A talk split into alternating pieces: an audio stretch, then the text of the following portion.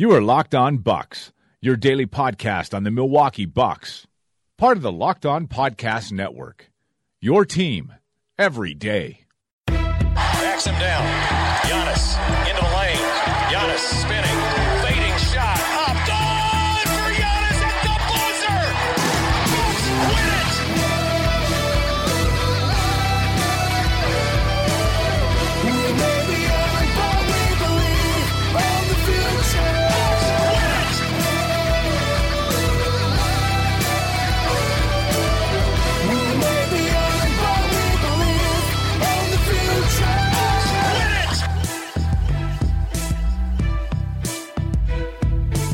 All right, uh, we'll move on to Josh Erickson uh, at Mr. Jibs, who asks, "Do you agree with Giannis's self-assessment that he needs to play more like a guard, other than three-point shooting? What one or two skills would should Giannis be working to improve this offseason?" And I, I thought the the phrase "play more like a guard" was interesting because I I don't really know. I think Giannis has always really enjoyed having the ball in his hands, and I think he's always enjoyed bringing the ball up the floor.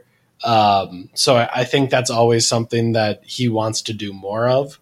Um, but but really, I think anything with Giannis, a- and I pretty much always think this is play more like Giannis, or play play excuse me, play more like LeBron. Like that. That's always how I view this. Is that so? I, I don't know what what did we ever call LeBron? Like I don't I don't know what to really view him as, but. I mean, like I think he needs to get more effective of playing out of like that back down spot. Um, I think he needs the, where he just gets it uh, on the wing and he has a post up and then he sees those passes. Uh, he needs to be more effective, uh, you know, as he he kind of drives the basket and someone puts up a wall and he sees passes. Uh, to me, like the the thing that he needs to work on, or, to me, it's two things. It's one on target passes. Like I don't know that he will ever get to uh, the the hyperbolic uh, yeah or LeBron kind of stuff where it was like, oh, he knows that this guy likes the ball spun this way, like all that stuff. I don't know that if, if I don't know that any of that was ever true, but that's how detailed LeBron's passing became uh, over the years. And I mean, I think that's like you think through some of those things that we were just talking about before about uh, guys not being the best spot up shooters and not having those best things. Like I think one of the things that can help improve that is more consistent passes, passes that hit them in the shot pocket more often. Like you think of, uh, I mean, the huge Brook Lopez three from the playoffs this year, trail three from Giannis, and it it almost hits him in the ankles. And Brook Lopez hits it anyways, but uh, maybe there's a little bit more consistency to be had in shooting if the passes are on target a little bit more often. So to me, I think that's one thing that Giannis is working on. And then I think the other thing, uh, he seems to think that it's a mid range jump shot. I think you would suggest uh, the baby hook that you love so much. Um, but it is really like an, another thing that is not dunks that he can rely on, that he can get to a spot where he's comfortable. And I think it could be a mid range shot. I do think it could be a little baby hook, like you mentioned. Like there does have to be something else because he can keep getting more comfortable on three point shooting, and that's what everyone's always going to want, right? But teams are going to do everything they possibly can not to cover that. Because if they have to come to the three point line, everything becomes so easy for him. So uh, I don't even if next year he's a 34% three point shooter on pretty consistent volume, like even then, I don't know if teams are going to go out there because they don't want to go out there. They don't want to cover that. Like they they want to be in a position where Giannis shooting threes is a win for them. So they're just going to continue to stay in the lane. So that's why I think those other things are more important because if he's improving on those things, those are truly what changes the way teams are going to cover him. I don't know that, you know, getting incrementally better as a three point shooter is going to have a large effect until, I don't, I don't know, a few years down the road. But um, I'm curious what what you think about any of that. Yeah, I mean, it, you know, like we talked about, I think it's um, gives me a little pause to hear Giannis talking about, you know, romance romanticizing the mid range game, and I I I struggle with it because again, like as we've talked about for years, uh, that's an area where superstars do tend to have some abilities, you know, because it's a change up shot. It's the shot you go to when everything else is taken away from them. Um, so I think I, I can understand the importance of at least having some confidence from there. Um, but again, now obviously so much of it is about finding finding the balance of you know not just turning dunks into mid range shots because that's a losing trade. uh, I don't think we need to tell you Yeah. guys listening that. Um, so yeah, I mean, I think three point shot for the reasons you mentioned, I think um, again it sort of fits in with the broader ethos of uh, of what this team is about as well, right? I mean, they're not constructed for. I mean, the whole Bud and, and the front office, and I mean, they don't they don't believe in shooting a ton of mid range jumpers, and you know, they kind of had to make some uh, accommodations for Khris Middleton because he was more comfortable having that as a bigger part of his game. So that came back a little bit more for Khris as the season went on. But Khris is a great mid range shooter. Giannis is not. So um, so yeah, it's it's a challenge. Um, and I, I guess I would be hesitant if, you know, Giannis starts shooting, you know, again, those one legged turnaround jump shots just because that's what Dirk did or that's what Kobe did, right? Like, well, you're not those guys. You know, you can do, do things that even Kobe Bryant can't do, uh, and certainly that Dirk can't do. So you don't have to play like those guys, right? Um, but yeah, having a little more diversity is uh, is always a positive thing. Um, and again, like so much of Giannis, I mean, it's just like even if he just shot thirty percent from three, which he did two years ago, I mean, that that would be really that'd be a lot better than shooting 25 26% you know um, shooting 76 77% from the free throw line rather than 73% that's you know a few a few tenths of that's you know almost a half point a game when you think about how many free throws he gets per game um, so you know you think about like what's going to take for Giannis to get to the next level um, you know just make shots the way you did a couple years ago it, from from the outside and from the free throw line. I mean that we're not asking you to do anything you haven't done before, and hopefully he can get even better than that. So, um, you know, and we uh, we didn't really talk about that much during the season, but you know, you had a new shooting coach last year and Ben Sullivan come in.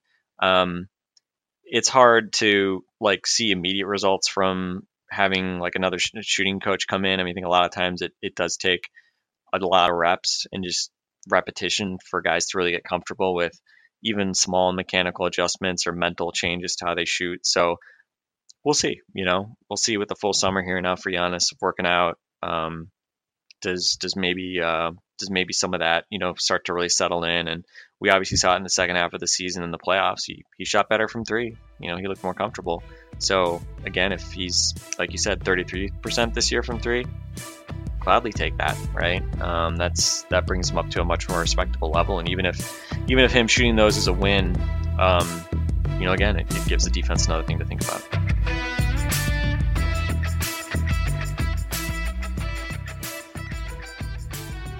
All right, let's move on to. It looks like a draft question here. Um, while we're here, a reminder that uh, here at the Locked On Network, we are doing a mock draft. Uh, Frank and I made a selection in that mock draft. Uh, we joked about possibly trying to make a salary cap trade in that mock draft, and I think it would have gone poorly because no one in a mock draft that's supposed to be fun is going to be like, you know what?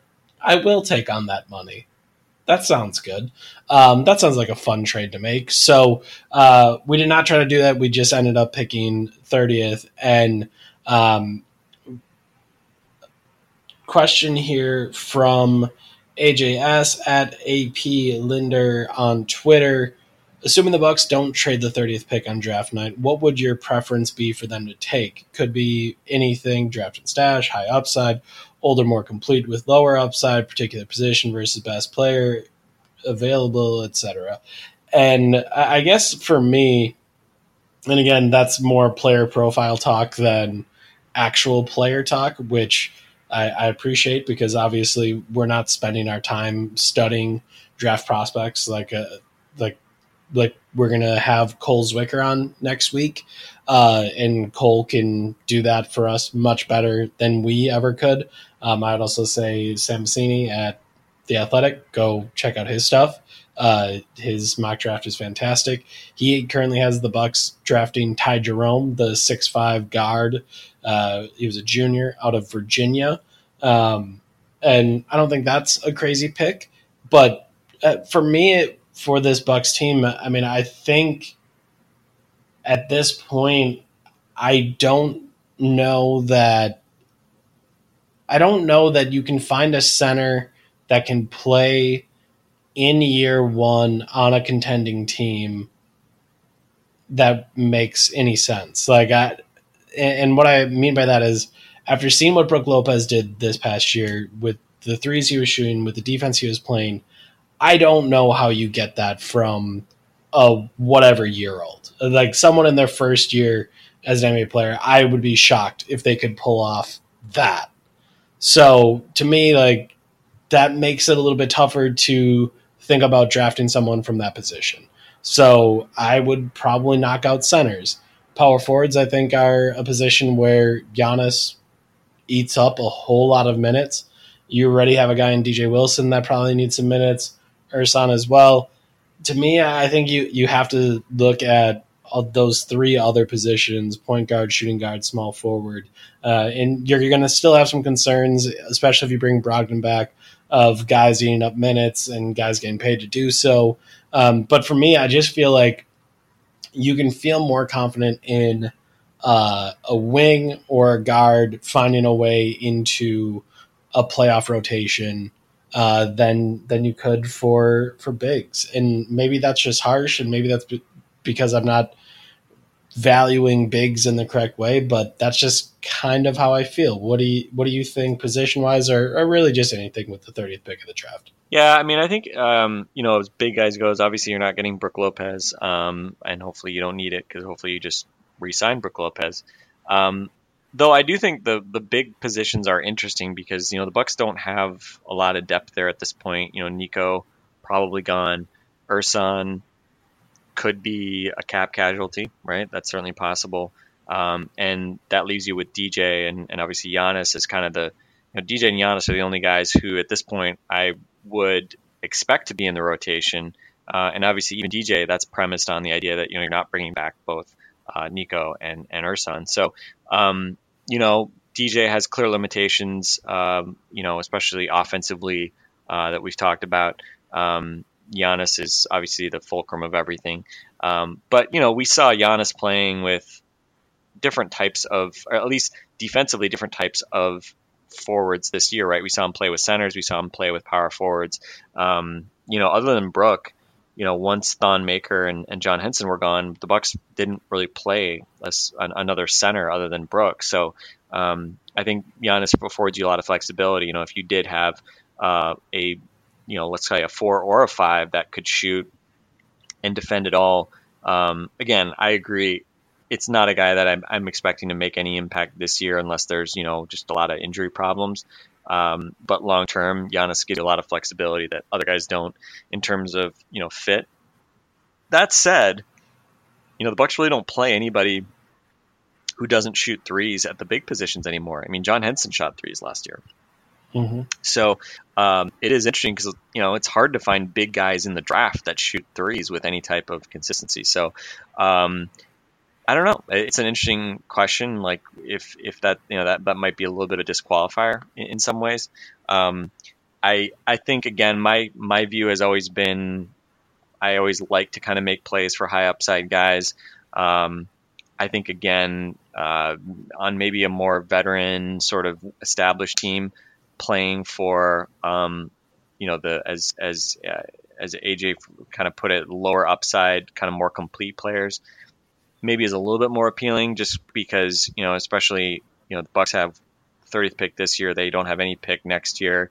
Um, you, you, you really don't want to swing and miss, assuming that you do keep this pick, which is a big assumption, right? There's, I'd say there's probably a, you know, better chance that, that this pick is ultimately with some other team as part of some kind of maybe cap maneuver than with the Bucks. But um, you know, obviously you want to make the most of it. So it wouldn't surprise me at all if, if you did see uh, a guy that maybe was uh, a more you know NBA ready kind of character, checking more boxes type of guy rather than just like the um, you know feast or famine type guy, which uh, especially with Bud and his role in decision making, like Bud doesn't strike me as a guy who's rolling the dice on on guys who have questionable character or you know aren't hard workers or, or, or things like that. So um, so I think that's probably part of part of my my kind of thought process. I don't know if I have a lot of positional bias one way or the other. I think you made the good case for why maybe a big man would be of less interest.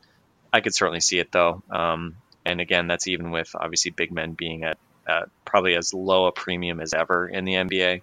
Um, you know, I think I think Kevin Arnovitz referred to centers as like mercenaries in the modern NBA, which I think makes a lot of sense. You know, like you know, just hmm. they're just guys you just go out and every year you just find somebody. Uh, and if you you know are in the rare position where you have like a Joel Embiid or a Karl-Anthony Towns or whatever Nikola Jokic, then it's different. But for the most part, everybody else can kind of afford to not really make big commitments. You know, like you know.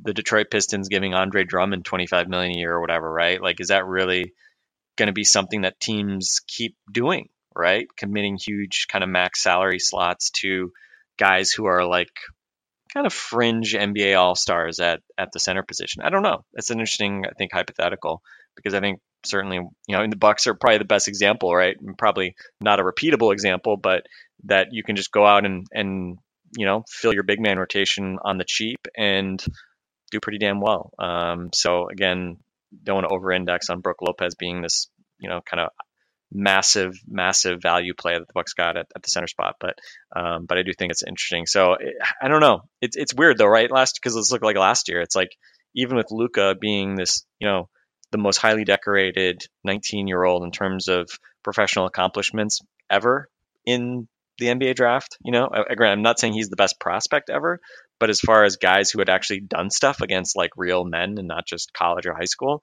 like Luka was an incredible prospect. And DeAndre Ayton got picked first, right? Um, and you know, Triple J, Jaren Jackson. I mean, I, I understand why he was picked where he was as well. Um, but you know, him, you know, basically the fact that you had Ayton, Jaren Jackson, and um, uh, uh, Bagley as the top three picks, it's kind of wild, right? That like, you know, in a league that is now more defined by shooting and small skill players than ever and has less of a premium on big men than ever. You had three bigs, you know, one of whom projected as like a good shooter, you know, maybe Ayton and, and, Bag- and Bagley could get there as well. Um, but it's not like, you know, I don't know. It's, it's just it's just remarkable how things like the more they change, the more they stay the same with regard to that. Um, so I, I don't know. It's going to be interesting with the draft to see, you know, do we start to see some of that that positional scarcity stuff come into you know starker relief in terms of where where big men go. So um, so yeah, I don't know. I mean, I guess the Bucks do have you know a fair bit of depth, especially if you bring back the guys we hope they bring back um, in the backcourt and on the wings. Um, but again, I think you can never have too many guys who can you know pass, shoot, uh, and handle the ball, right? And so I think that's certainly something that I, am keeping in my mind as I think through uh, potential options, and we'll we'll talk about um, more of that here in the next week. Uh, reminder you can get Locked On Bucks on the brand new podcast app Himalaya, as well as Google Podcasts, Apple Podcasts, and Spotify. And when you get in your car, tell your smart device to play podcast Locked On Bucks. Moving on in the mailbag, uh, taking a closer look at free agency. Uh, at Not Fat Bill on Twitter would like to know uh, two part question: What is the likelihood of re-signing all four, uh, all uh, all our free agents minus Nico, so all four free agents. Um, is there a specific order of operations that this would have to take? Wondering mainly about the luxury tax, mid-level exception, how they'd play, how they'd both play into what we can give Brook and Brogdon. Um, so I'll start with what is the likelihood of resigning all uh, all our free agents, and I'm going to say low. Um, and the the main reason I say low is because um, like I'm not I'm not a big gambler, but I do know that parlays pay off because you have to have a number of things go a certain way. And if you're asking me if four separate things are going to go a certain way, and I have to guess this based on an individual's preferences, I I have to say it's low. Like I guess it's probably ten percent. Maybe that's too low, but you know I think when you're looking at Middleton, Brogdon, Lopez, Hill, I think you're required. I think you're at least somewhat required to expect some help from two of those guys. Like you'd be expecting some help from George Hill to to sign a deal that is maybe less than what he's earned this year, and I think you're probably asking Lopez or Brogdon for the same thing. And um, this is uh, enter the chorus of Bucks fans that say, "Why won't Middleton do it?" And well, because he won't, because he's going to get a max. Um, so it's not going to be Middleton, but out of those other three guys, you're probably asking for two of those guys to take less than than they could get on the open market, and I think that's where it gets difficult, and why I think you have to put the likelihood of re-signing all four, I think, relatively low. What was your so I, I viewed it two ways. I viewed it what was the probability of bringing back Middleton, Lopez, Brogdon, and then I Hmm. and then Hill I sort of tacked on at the end of that because I think Hill is you know less critical and also sort of just the harder to, to peg because at that point you would have very little like you'd have the least flexibility probably in terms of bringing him back especially I, I mean um, if you pulled off the the sign Lopez with cap space angle which we've talked about using you know uh, renounce Nico you open up about 10 million in cap space. Instead of using the mid level which is like 9.2 million use that cap space. Um, and uh, basically by doing that you then would also maintain the room exception the room mid-level exception which would be about 5 million bucks a little under 5 million bucks. And then you can go shopping for basically your george hill slash george hill replacement um, with that money. And again i I don't know, right? Especially after you basically told George Hill, like, we don't want to pay you $18 million, so here's a million dollars to go away. Um, oh, actually, we want to bring you back now. I don't know. Does that matter to George Hill? Like, I mean, he's probably a realist and understands why the Bucks can't pay him $18 million. Uh, you know, he signed that contract. That's just the way it is. But um, I would say the odds of, let's start with the first piece. The odds of Lopez, Brogdon, and Middleton all coming back. Um, I want to say it's better than 50 50. Um, but I think what you said, you know, like just probabilistically, right? I mean, if you're an 80% free throw shooter and you get fouled on a three pointer, you know, 80% times 80% times 80% is around a 50 50 proposition, right? So Yeah. it's important to kind of remember when you're, you know, like you said, these parlays, how they kind of stack up. The more things that have to happen, the less likely they all are to happen. Um, yeah, I, I don't know. I mean, I think it, it's hopefully better than a 50 50. Uh, I think the Bucks want to bring those three back. Um, but whether they do it, I think again they each have their own risks, right? Middleton's probably the most straightforward one. You just, you know, essentially he's likely to have a max option somewhere. So are you willing to match that, right? And again, I certainly would not want to pay Khris Middleton five years, 190 million when you know the most anybody else can offer is four years, 140. Uh, so you know, don't offer more than what other team can do can can offer in, in their best, right? Um, but yeah, I mean, other than that, Lopez again in that scenario I just mentioned, you've got cap holds on Middleton and and Brogdon, so uh, you would create cap space for for Brook. So technically, you would sign uh, Brook first, and then because Malcolm Malcolm's cap holds like three million bucks, and uh, Khris's is 19 and a half. So um, those guys basically, since they're going to be making more money on their new deals, you would wait until uh, Brook has been signed to sign those other guys afterwards. So you could go over the cap to to resign those guys. Um, so that that's I mean that's the basic kind of like order of operations that you would need. Um, so yeah, I mean I'd say that's maybe better than 50-50. Um, layer on George Hill. I think it goes down dramatically at that point. Um, is it like a one in five, one in four thing? I don't know, maybe, you know, you said 10%. Um, I think if I said 50 50 for, you know, or, or a little bit better than that for those first three guys, then for me to say that it was that, that Hill turns it into a 10% chance, then that would mean there's a 20% chance of bringing back George Hill. Maybe it's a little bit higher than that, right? 20% times 50% is is uh, is 10%. But um, yeah, those are probably the types of probabilities, right? And obviously, like if you get the first three guys and you don't get Hill, you know, then you have to start thinking about what you can get for five million dollars on the on the free agent market. Yeah, I mean, I've been kind of thinking. I, I, I do think it's a real possibility that Brogdon or Lopez are not returning. Like, I think that that is very real, and I don't know if I would have thought it was. Certainly, at the start of the year, I, I, I would have thought if the Bucks want to bring back Malcolm Brogdon and Brook Lopez, they're going to be able to do that, right? like, but like, yeah, fine, that'll happen. But now, as you think through it, it's like, okay, those guys could like there could be crazy deals out there for them. Like we just don't know, uh, especially after the great year that that Lopez had, and I, I just think the fact that there's so many things that you can convince yourself with Malcolm. Like, all right, he's super efficient. Who wouldn't want that in the modern NBA?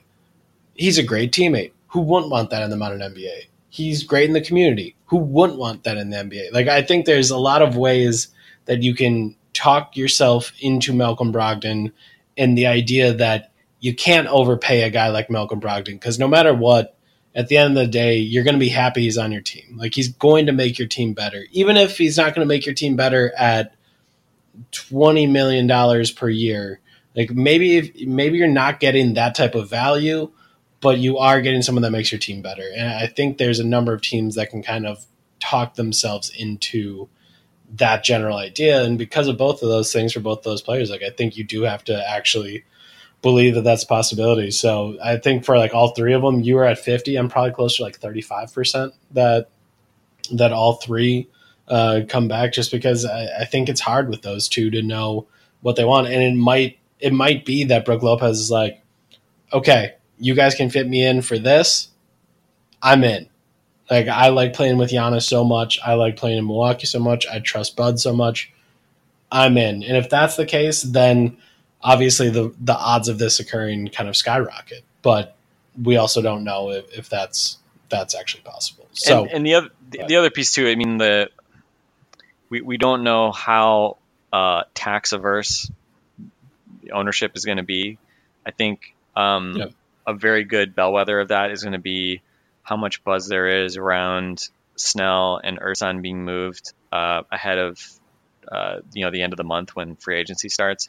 You know, especially around the draft when uh, you know the Bucks can agree to make a pick using the 30th overall pick, and you know they wouldn't trade it technically until you know July. But um, if there is, you know, strong buzz of the Bucks being desperate to move one or both of those guys, um, certainly l- trading one of those guys also changes, you know, the math on what they can offer Brook Lopez, right? I mean, you can, you know, if they're able to offer Brook 10 million bucks um, right now, you know, essentially without with just basically saying we're not going to bring Mirotic back, then you know, hey, if you could get rid of Ersan seven million, you can then you've got 17 million you can spend on Brook Lopez slash somebody else.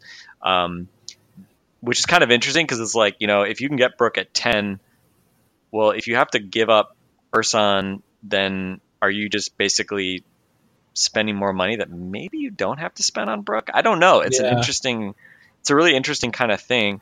Um, and ultimately, you know, you may need that that salary dump to get back under the tax. So it's almost like it's it's really difficult because as we always sort of say, like a pick's most valuable before it's made. So trading it on the premise that you're going to trade it in July, but you know making the pick for somebody um, is going to maximize the value of, of trading the pick. But it's also going to be it means that you're basically kind of I don't want to say you're flying blind because at this point, I mean, I imagine the Bucks have a pretty decent view of what you know. Again, Middleton's market is, Brogdon's market is, and Lopez's market is because you know they're talking to their agents at this point. Um, so they probably have a decent sense of all this stuff and how it kind of is going to fit together. But uh, it's always a risk when you you know clear tax slash cap flexibility in advance of July, you know, because you don't know what's going to happen, right? And um, you know, you may end up wishing you hadn't done that, depending on what happens uh, after that. So Uh, so yeah, it's it's it's a challenging thing, but certainly the more that they are interested in doing that, then that suggests that they are probably less willing to pay the tax than maybe we might hope, right? As fans, we just hope that you know you are willing to, to write the check and, and deal with it. Um, but you know the scenario I laid out, right? You max Middleton, uh, you give Brook 10 million a year, and, and let's just say Brogdon gets like 16 million per year starting, right? Which I don't know, is that too much, too little, whatever? You know, his market's kind of tough to gauge, I think. Um, but if you kind of keep the rest of the roster and you've got um, uh, you've got the first rounder.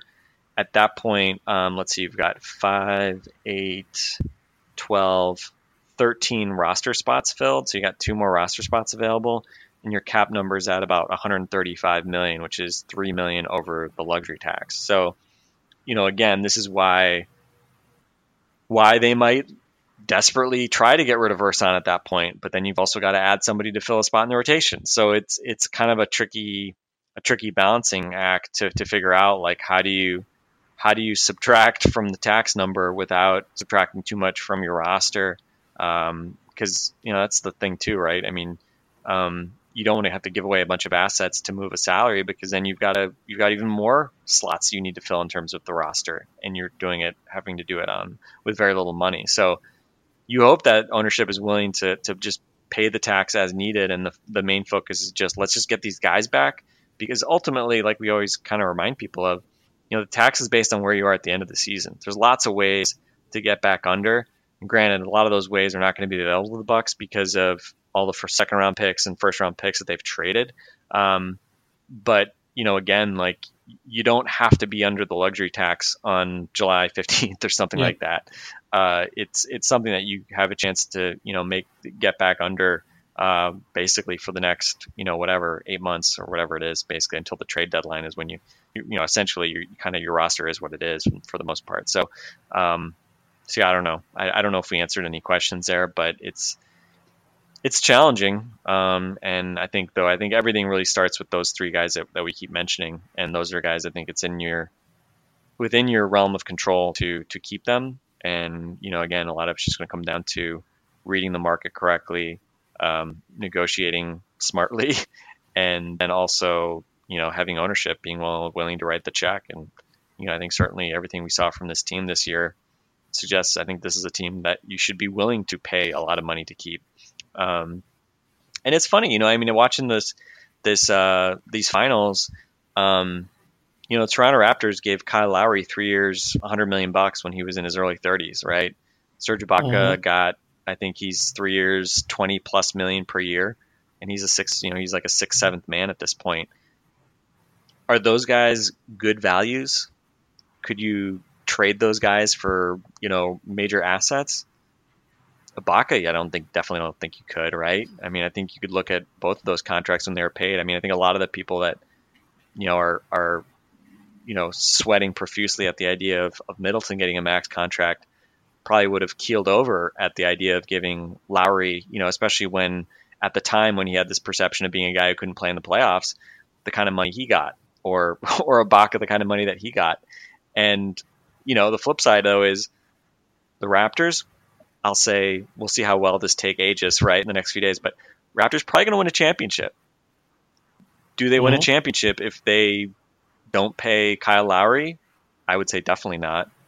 Do they win a championship if they don't pay Serge Ibaka, even though it was too much? I don't know. Serge Ibaka's had some huge games for them in the finals. You know, Yes. he had some big games against the Bucks. Hey, welcome to the reality of building a championship contender, right? Like, you know, they're the the, the Warriors are paying you know a, a ton of money for for Andre Iguodala, especially when you factor in tax payments. Um, it's roster thing. flexibility is really cool. Winning a championship is even cooler. like, Yeah. like or you know what I mean? Like that's the, that's the those are the realities of playing and contending in like the late month, like the the in, in June. Like that's what that is. Like playing in June and contending in June is you're probably not going to have a ton of options on the roster. Like you're probably committed to whatever it is that you have because you're at a certain level. Like that's just kind of how I think these things tend to go hand in hand. So Um, that, I think that can often be the reality of the situation. All right. Um, couple Brady asks, looking forward to July one. Is Khris maxed by the Bucks in free agency, or will he agree to slightly under the max?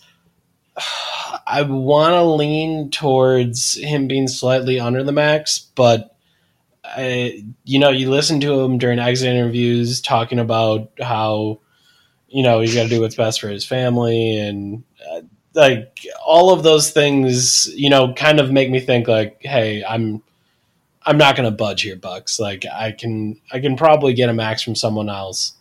I know you want me for less than the max but i'd like the max so give me the max. Uh, you know what i mean? Like uh, that could also just be posturing. Maybe in the end that that will be what he accepts but i, I do think we very much heard Khris Middleton go into the summer letting the bucks know like hey I want I would like the money that I'm I'm deserved or the money that someone else is going to pay me. That's what I want to stay here in Milwaukee.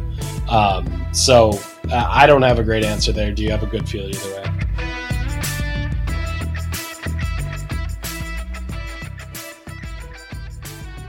Uh, I always like to pay lip service to the idea of trying to get Khris to sign for less than the max. Um, and and I don't really know if I put a whole lot into kind of the, um, you know, the the uh, media game of saying, you know, like I mean, if you go at your exit interview and say like, you know, you, you just want to stay here and you love it here, that might be true. But again, from just a like contractual perspective, from like letting your agent like not uh, letting giving your agent you know the leverage to demand a max like well it's harder if you're basically telegraphing that you're willing to take a discount.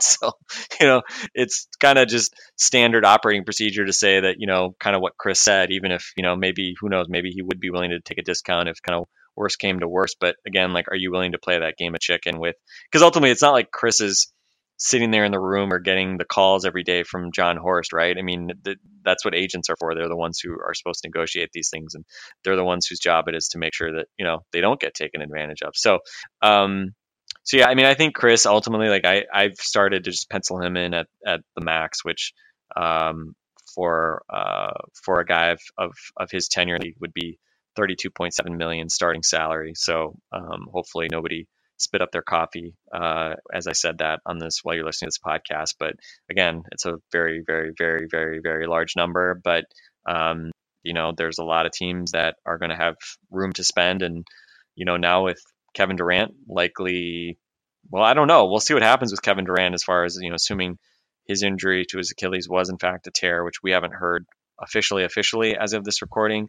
Um, but if that means he opts in to his contract with the Warriors, for instance, that means there's you know another max slot that isn't going to be used um, by another team to sign Kevin Durant, right? That means that the Knicks aren't signing him, or the I don't know if anybody else was really thought of as being a kind of major candidate, but um, you know between Brooklyn adding a max slot, between uh, KD not likely taking a max slot from one of these other teams, just re-signing with the Warriors, who were not going to have max slot if he left um, that stuff matters, right? It definitely matters for guys like Khris, who are these sort of fringe, maybe max by sort of default of of supply and demand type players. So, um, so yeah, I assume probably probably max for Khris, and um, I don't know. We'll we'll see. I think as far as um, Brady's other question, will Brogdon sign with us, or will he be forced to choose to match it?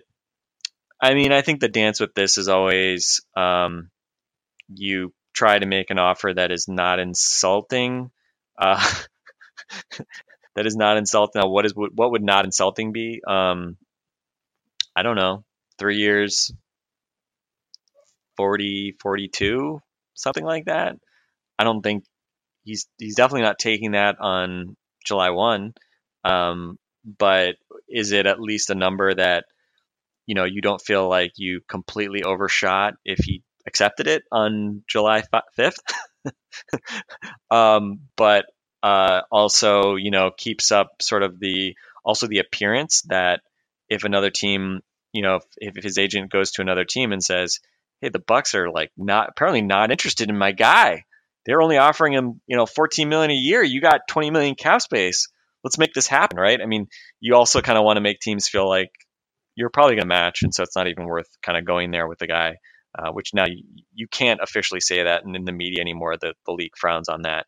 Um, so so I, I don't know. I could see I could see a team that strikes out going 20 million a year on Malcolm. I wouldn't shock me at all. Um, I mean, a team gave Jabari Parker 20 million dollars over, granted, only two years, one only one year guaranteed, but um, so nothing would would really surprise me.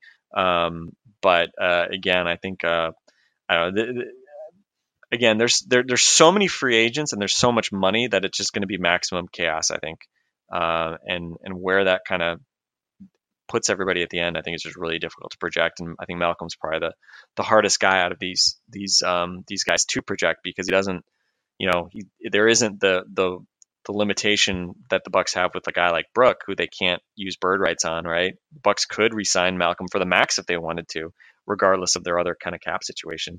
Um, but I think that also kind of makes it a lot harder to peg him because he's a guy that ultimately he's probably going to be the guy, the last guy we find out about. And as a result, you know, when the Bucks are doing their tax calculations and where that puts them, he's going to be pretty important to look at. But um, you know, timing wise as well, George Hill. I mean, they they have to make their buyout decision on George Hill before free agency starts. So it's not like you know if Malcolm gets a $22 million a year contract offer that you can just say, screw it, let's just give George Hill that 18 million, right? The money's gone. Like Malcolm has a tiny cap hold. Like you don't have money to go spend on other guys really at that point. So, um, so that's the, that's again, this is why this is really hard. I, th- I think they're matching something. Like I, I, I would be shocked. I, I think so too. If they make a deal large enough to convince Malcolm that he doesn't want to see it all out, because like you said, there's enough money out there. You wait enough other free agents out long enough, maybe you find yourself in, a position where they do have 20 million and they do want to spend that. Like, I think that's a very real possibility. So um, I think they're going to match something. Uh, Quinn Noel asked a, a similar question. Middleton's getting all the attention for free agency, but what could Brogdon reasonably get as restricted free agent? What I would say is take the word reasonably out. Like, there's nothing reasonable about restricted free agency. Like, if some team wants to be an asshole, they can. Like, they can just make you match something that that you don't want to match. So, uh, I mean, reasonable. It'd be great to get Malcolm Brogdon at less than 15 million a year. Is that reasonable to believe is going to happen? I don't think so. Um, I, I mean, I think you you're probably looking at. Uh, I know I just wrote today at the Athletic, but summer of 2016, there was a couple wings. Um, Allen Crabbe, Kent Bazemore, um, Evan Turner, I think. I'm, I'm someone else. Like all those guys got, I think 17, 17, or 17 18. Like I th- if you're Malcolm Brogdon's agent, I don't know how you're not saying like that's the number. Like you don't offer like we're not accepting anything less than that before restricted free agency. And even if you do let us have like even if the Bucks do make that offer, maybe you say, well, if you're going to offer that much, maybe there's someone out there that's going to offer us 20 or 22. So uh, I think it, in the end you're going to end up matching something there, and you just hope that it's not it's not too ugly. Uh, final question from Brady: Will we have enough to keep supporting players, or will we have to lose Nico? I, I think you'll have to lose Nico, and if you're not going to lose Nico, you're going to lose Brook, and if you're not going to lose Brook, uh, you're going to lose George. Like you're going to lose someone out of that. Like I don't, I don't think there's any way that the Bucks keep all five of those guys.